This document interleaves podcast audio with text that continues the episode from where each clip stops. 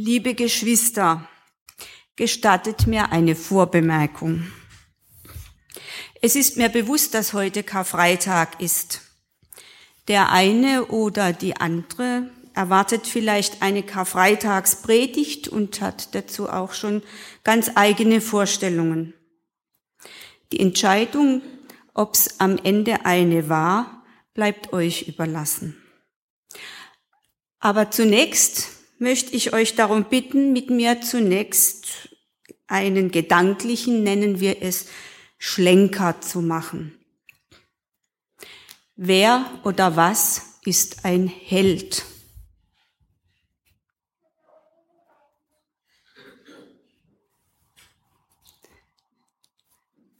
Hat da jemand ganz auf die Schnelle eine Antwort oder eine Definition? Spider-Man.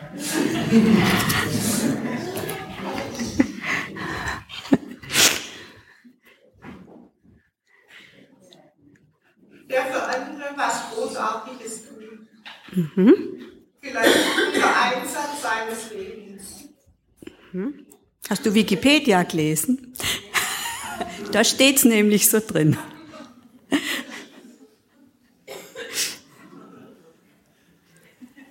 Ja. Eine ganz kurze Definition. Ein Held entspricht normalerweise der Definition dessen, was in der jeweiligen Kultur als vortrefflich gilt. Und es das heißt, was man sich unter vortrefflich vorstellt. Die meisten stellen sich heute Folgendes vor. Helden sind meist Männer, selten Frauen mit herausragenden Fähigkeiten oder Eigenschaften, die sie zu besonders hervorragenden Leistungen, sogenannten Heldentaten treiben und dabei ihr Leben wagen. Diese Taten können körperlicher Art oder auch geistiger Natur sein.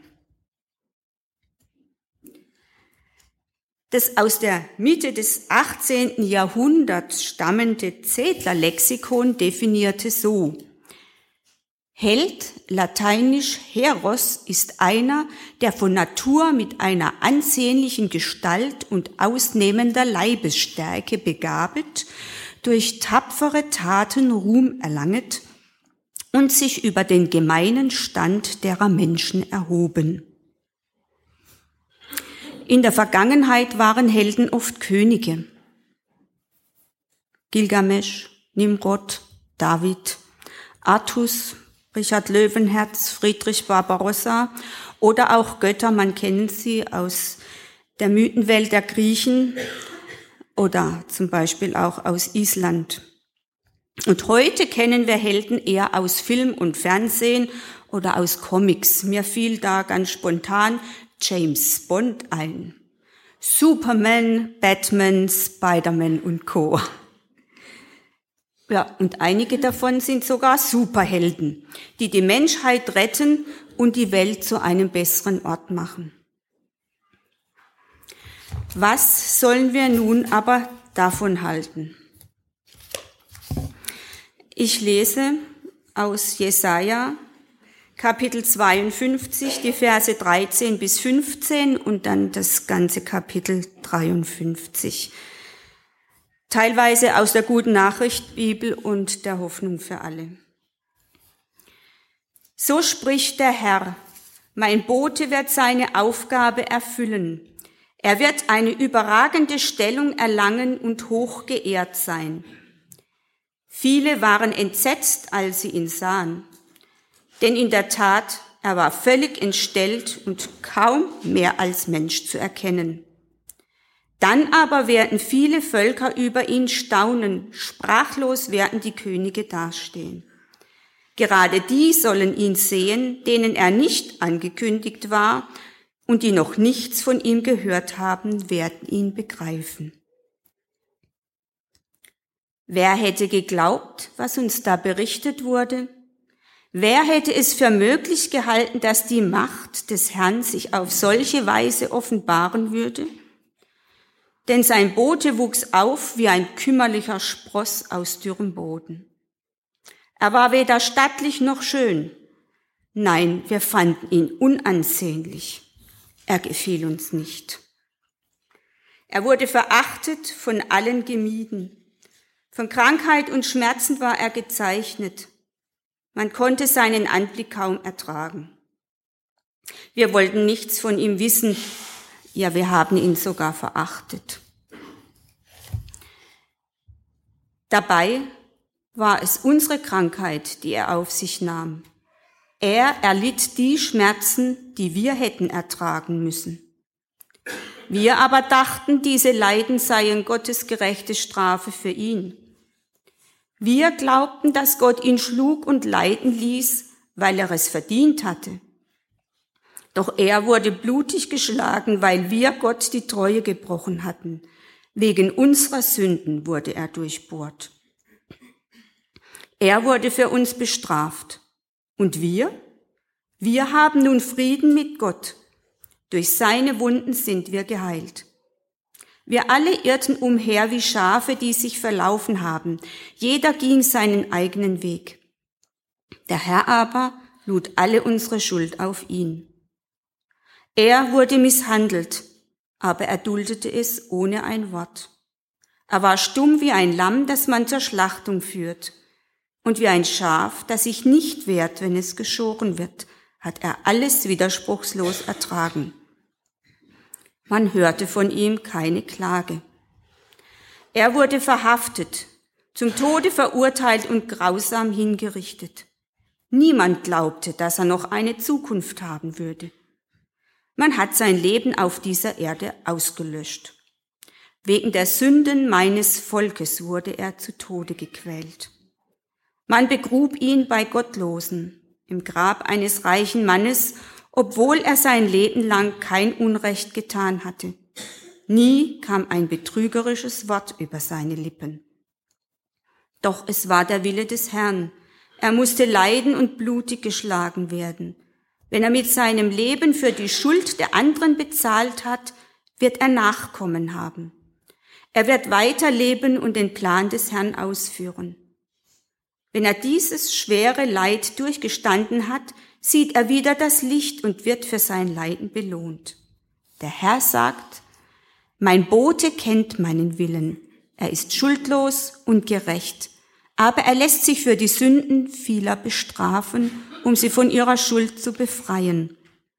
Deshalb gebe ich ihm die Ehre, die sonst nur mächtige Herrscher erhalten. Mit großen Königen wird er sich die Beute teilen. So wird er belohnt, weil er den Tod auf sich nahm und zu den Verbrechern gezählt wurde. Doch er hat viele von ihren Sünden erlöst, denn er ließ sich für ihre Verbrechen bestrafen.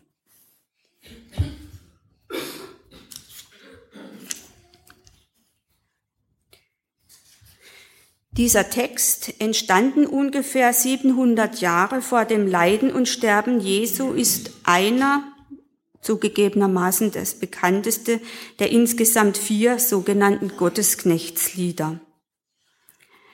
Er ist der im Zweiten Testament, den Ausdruck benutze ich für ein Neues Testament, am meisten zitierte Text aus dem Ersten Testament benutze ich für Altes Testament in diesem Zusammenhang und wird bis heute auf Jesus Christus gedeutet. Wird da Jesus als Held beschrieben?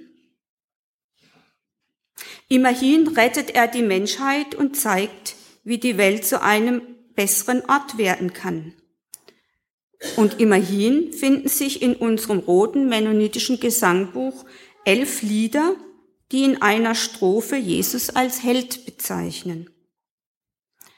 Oder ist er eher ein Antiheld? Das heißt einer, der nicht schön, stark, tapfer, klug und erfolgreich ist, sondern der zum Scheitern verurteilt ist, dessen Geschichte kein Happy End hat. Oder taugen solche Kennzeichnen, Kennzeichnungen, solche Definitionen und Vorstellungen überhaupt nicht, um zu verstehen, was dieser Text, was Gott uns in seinem Wort sagen will? Oder sind unsere Vorstellungen nicht oft die Ursache dafür, dass wir den wahren Sinn gar nicht sehen können? Eigentlich hätten es auf jeden Fall die Pharisäer und Schriftgelehrten wissen müssen, dass ihnen mit Jesus der Messias gegenüberstand. Sie kannten sich in der Schrift bestens aus, doch ihre eigenen Vorstellungen verstellten ihnen den Zugang zu Jesus, der so ganz anders war, als sie dachten und doch so identisch mit den Prophezeiungen. Auch die Jünger hatten einen Schleier vor den Augen.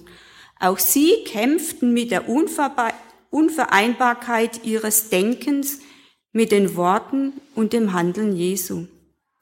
Einer nach dem anderen stieg aus. Am Ende hielt es nur noch Johannes unterm Kreuz aus. Sterben am Kreuz. Das war das Schlimmste. Im Ersten Testament steht, verflucht, wer am Holz hängt. Für alle sah es so aus, als wäre Jesus endgültig gescheitert, als hätte sich Gott gegen ihn gestellt. Für die einen war es Genugtuung, für die anderen das blanke Entsetzen. Alles, was Jesus getan hatte, alles, was er gelehrt hatte, war mit diesem Ende in Frage gestellt. Zum Beispiel auch, dass er angekündigt hatte, nicht im Tode zu bleiben, war anscheinend für die Jünger nicht mehr vorstellbar, obwohl sie einige Male dabei waren, als Jesus Tode auferweckt hatte. Der Messias kann nicht den Verbrechertod sterben. Er kommt, um das Reich Gottes aufzurichten, das Volk Israel von der Herrschaft der Fremden, der Ungläubigen zu befreien, um gibt noch ganz viele Vorstellungen. Wir Menschen glauben ja zu wissen, wie das mit dem Kommen des Christus sein wird. Und die einzige Lösung, die dann vielen einfällt, ist, dann kann er auch nicht der Messias gewesen sein. Das ist die Argumentation der meisten Juden, die Begründung für Muslime und vieler Menschen, die sich für das Christentum mehr oder weniger interessieren und dann aber abwinken. So dachten und denken Menschen über Jesus. Aber sie täuschen sich. In Wirklichkeit ist es ganz anders. Jesaja sagt es vorher voraus. Und im Kapitel 53 ist genau das beschrieben, was Jesus erlitten hat.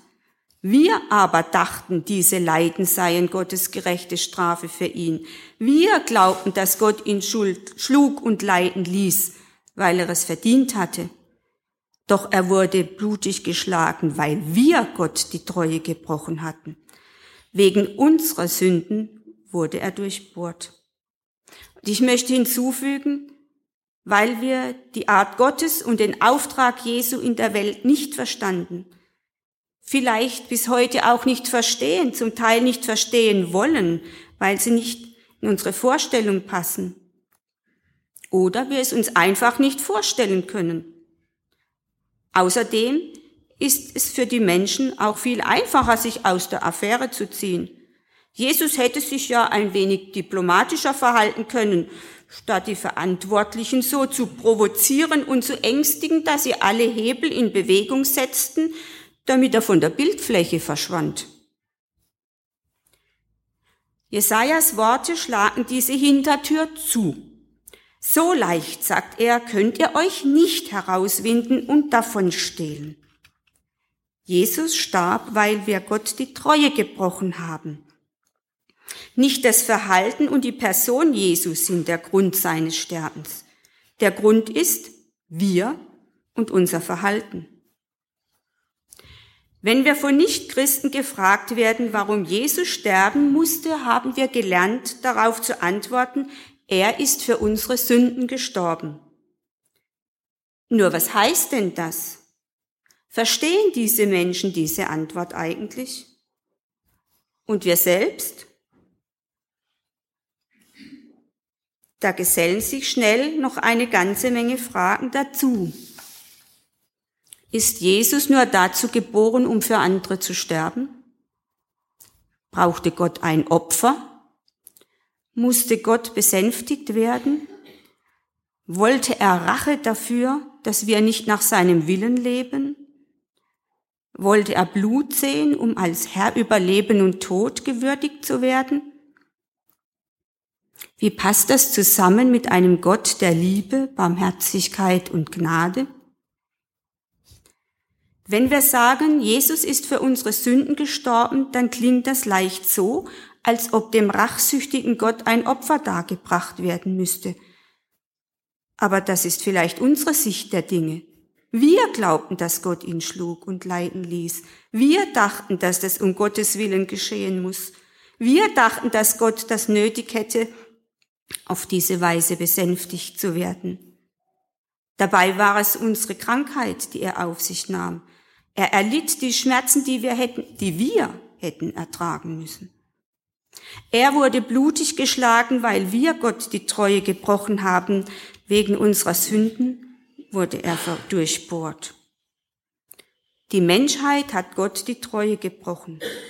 Unsere Welt ist in Unordnung geraten und wir sind es mehr oder weniger auch. Unsere Ursünde ist, dass wir die Beziehung zu Gott, unserem Schöpfer und Vater, verweigern. In diese Welt ist Jesus gekommen als treuer Knecht. In anderen Übersetzungen steht Bevollmächtigter und Bote Gottes. Er hat den Willen Gottes nicht nur verkündet, sondern vollkommen gelebt und alle dazu eingeladen, es ihm gleich zu tun. Jesus hat seine Mitmenschen eingeladen, wieder eine von Liebe und Gehorsam geprägte Beziehung zu Gott aufzunehmen. Das Echo war, wie wir wissen, geteilt. Viele glaubten ihm. Viele blieben gleichgültig Viele feindeten ihn an. Er ertrug die Feindschaft der Priester, die ihn hassten, weil Jesus den Menschen einen Gott voller Mitgefühl und Vergebungsbereitschaft gezeigt hat. Er ertrug die Feindschaft derer, die sich an das Gesetz hielten, es aber selbst nicht hielten, und die ihn hassten, weil sie genau wussten, dass er es hielt und ihre Heuchelei enttarnt hat. Jesus ertrug die Feindschaft von Pontius Pilatus, dem römischen Statthalter, der ihn hasste, weil er ein Reich angefangen hat, in dem Gewalt nicht gewinnt und Macht und Geld nicht zählen. Schließlich hat man ihn gefoltert und getötet wie einen Schwerverbrecher. Dabei waren die auf der anderen Seite eigentlich die Verbrecher. Die, die sich standhaft weigerten, ihr Fehlverhalten, ihre Sünde einzusehen und die dafür den Tod verdient hätten. Jesus hat alles geduldig über sich ergehen lassen. Er hat niemand verflucht. Im Gegenteil, er hat sogar am Kreuz noch für die gebetet, die ihn getötet haben. Jesus litt und starb, obwohl er niemand Unrecht getan hatte, weil er ohne Sünde war. Dafür war er sogar dann noch bereit, ein Leben nach dem Willen seines Vaters zu führen, als es klar war, dass dies seine Umgebung nicht mehr aushalten und es ihn das Leben kosten würde. Jesus blieb seinem Vater und seinem Auftrag treu bis in den Tod. Jesus hat so das Gesetz erfüllt, gezeigt, dass ein Leben nach Gottes Willen möglich ist. Jesus hat nicht versucht, sich herauszuwinden oder ein Hintertürchen zu benutzen. Und Gott? Gott hat nicht versucht, den Tod des Unschuldigen zu verhindern. Er hat die Schuldigen gewähren lassen. In der Katastrophe dieses Todes findet so der Auftrag seine Erfüllung. Das hatten seine Mörder bestimmt nicht so geplant. Ist das nicht irgendwie paradox? Ja, Gott ist anders und handelt anders, als wir uns das oft so vorstellen. Der Mensch denkt und Gott lenkt, sagt das Sprichwort. Und der Text? Er wurde für uns bestraft. Und wir? Wir haben nun Frieden mit Gott. Durch seine Wunden sind wir geheilt. Abraham hatte mit Gott ausgehandelt, dass Gott Sodom und Gomorrah nicht dem Erdboden gleich machen und alle Bewohner töten würde, falls zehn Gerechte dort zu finden seien. Hier ist es nun so, dass Gott wegen eines Gerechten, wegen Jesus, dem Gerechten Gottes, den Menschen gnädig sein will. Gott vergibt uns. Hier zeigt es sich, dass Gott mit unseren Fehlern und unserem Versagen völlig anders umgeht, als wir erwarten könnten. Deshalb gibt es eine Zukunft für diese Welt. Und die beschreibt der Text auch so. Er wird weiterleben und den Plan des Herrn ausführen. Das heißt, im Gegensatz zu der Annahme der Leute damals hat Jesus eine Zukunft. Mit seinem Tod ist nicht alles aus. Er wird nicht vergessen sein. Wer so gerecht ist in meinem Dienst, wird die vielen gerecht machen und ihre Verschuldung tragen. Darum will ich dieser Person die vielen zuteilen und die zahlreichen als Beute geben, weil er sein Leben in den Tod gegeben hat und sich zu denen zählen ließ, die Verbrechen begehen. Doch er trug die Verfehlung der vielen und trat für die ein, die Verbrechen begehen. Diese Deutung war für die Menschen damals eine große Herausforderung und wir heute tun uns dabei auch manchmal schwer. Für uns nehmen wir die Vergebung gerne an. Handelt es sich um andere, widerspricht diese Deutung allerdings doch unserem Lebensgefühl. Dieser Gott ist seltsam, skurril, teilweise unberechenbar. Dieser Gott handelt ganz anders, als wir uns das vorstellen und erst recht ganz anders, als wir uns das oft wünschen. Ist es nicht die Aufgabe Gottes, die Guten zu belohnen und die Bösen zu bestrafen? Ist es nicht die Aufgabe Gottes, uns zu segnen, wenn wir das Richtige tun? Gott hat doch die Macht. Er könnte diese Macht doch nutzen, um aus der Welt einen besseren Ort zu machen und Gerechtigkeit und Frieden durchzusetzen. Doch diesen einfach gestrickten Gott gibt es nicht. Wir leben in einer Welt, die ganz anders aussieht. Wir haben oft falsche Vorstellungen von uns selbst, unseren Mitmenschen und auch von Gott. In der Nachfolge Jesu aber können wir lernen, dass es auf ganz andere Dinge ankommt, als die meisten Menschen meinen.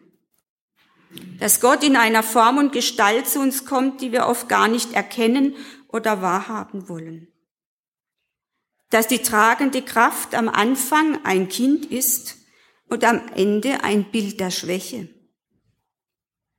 Dass echt stark der ist, der auch Schwäche zulassen und aushalten kann. Und am stärksten ist der, der am Kreuz für uns und unsere Schuld gestorben ist und selbst den Tod zugelassen und ausgehalten hat. Schließen möchte ich mit einem Wort von Sarah Young. Sie schrieb Dinge auf, die Jesus ihr sagt. Gehe deinen Lebensweg vertrauensvoll mit mir. Sei bereit, auf meine Anstöße einzugehen und versuche nicht länger alles in deine eigenen Vorstellungen zu pressen.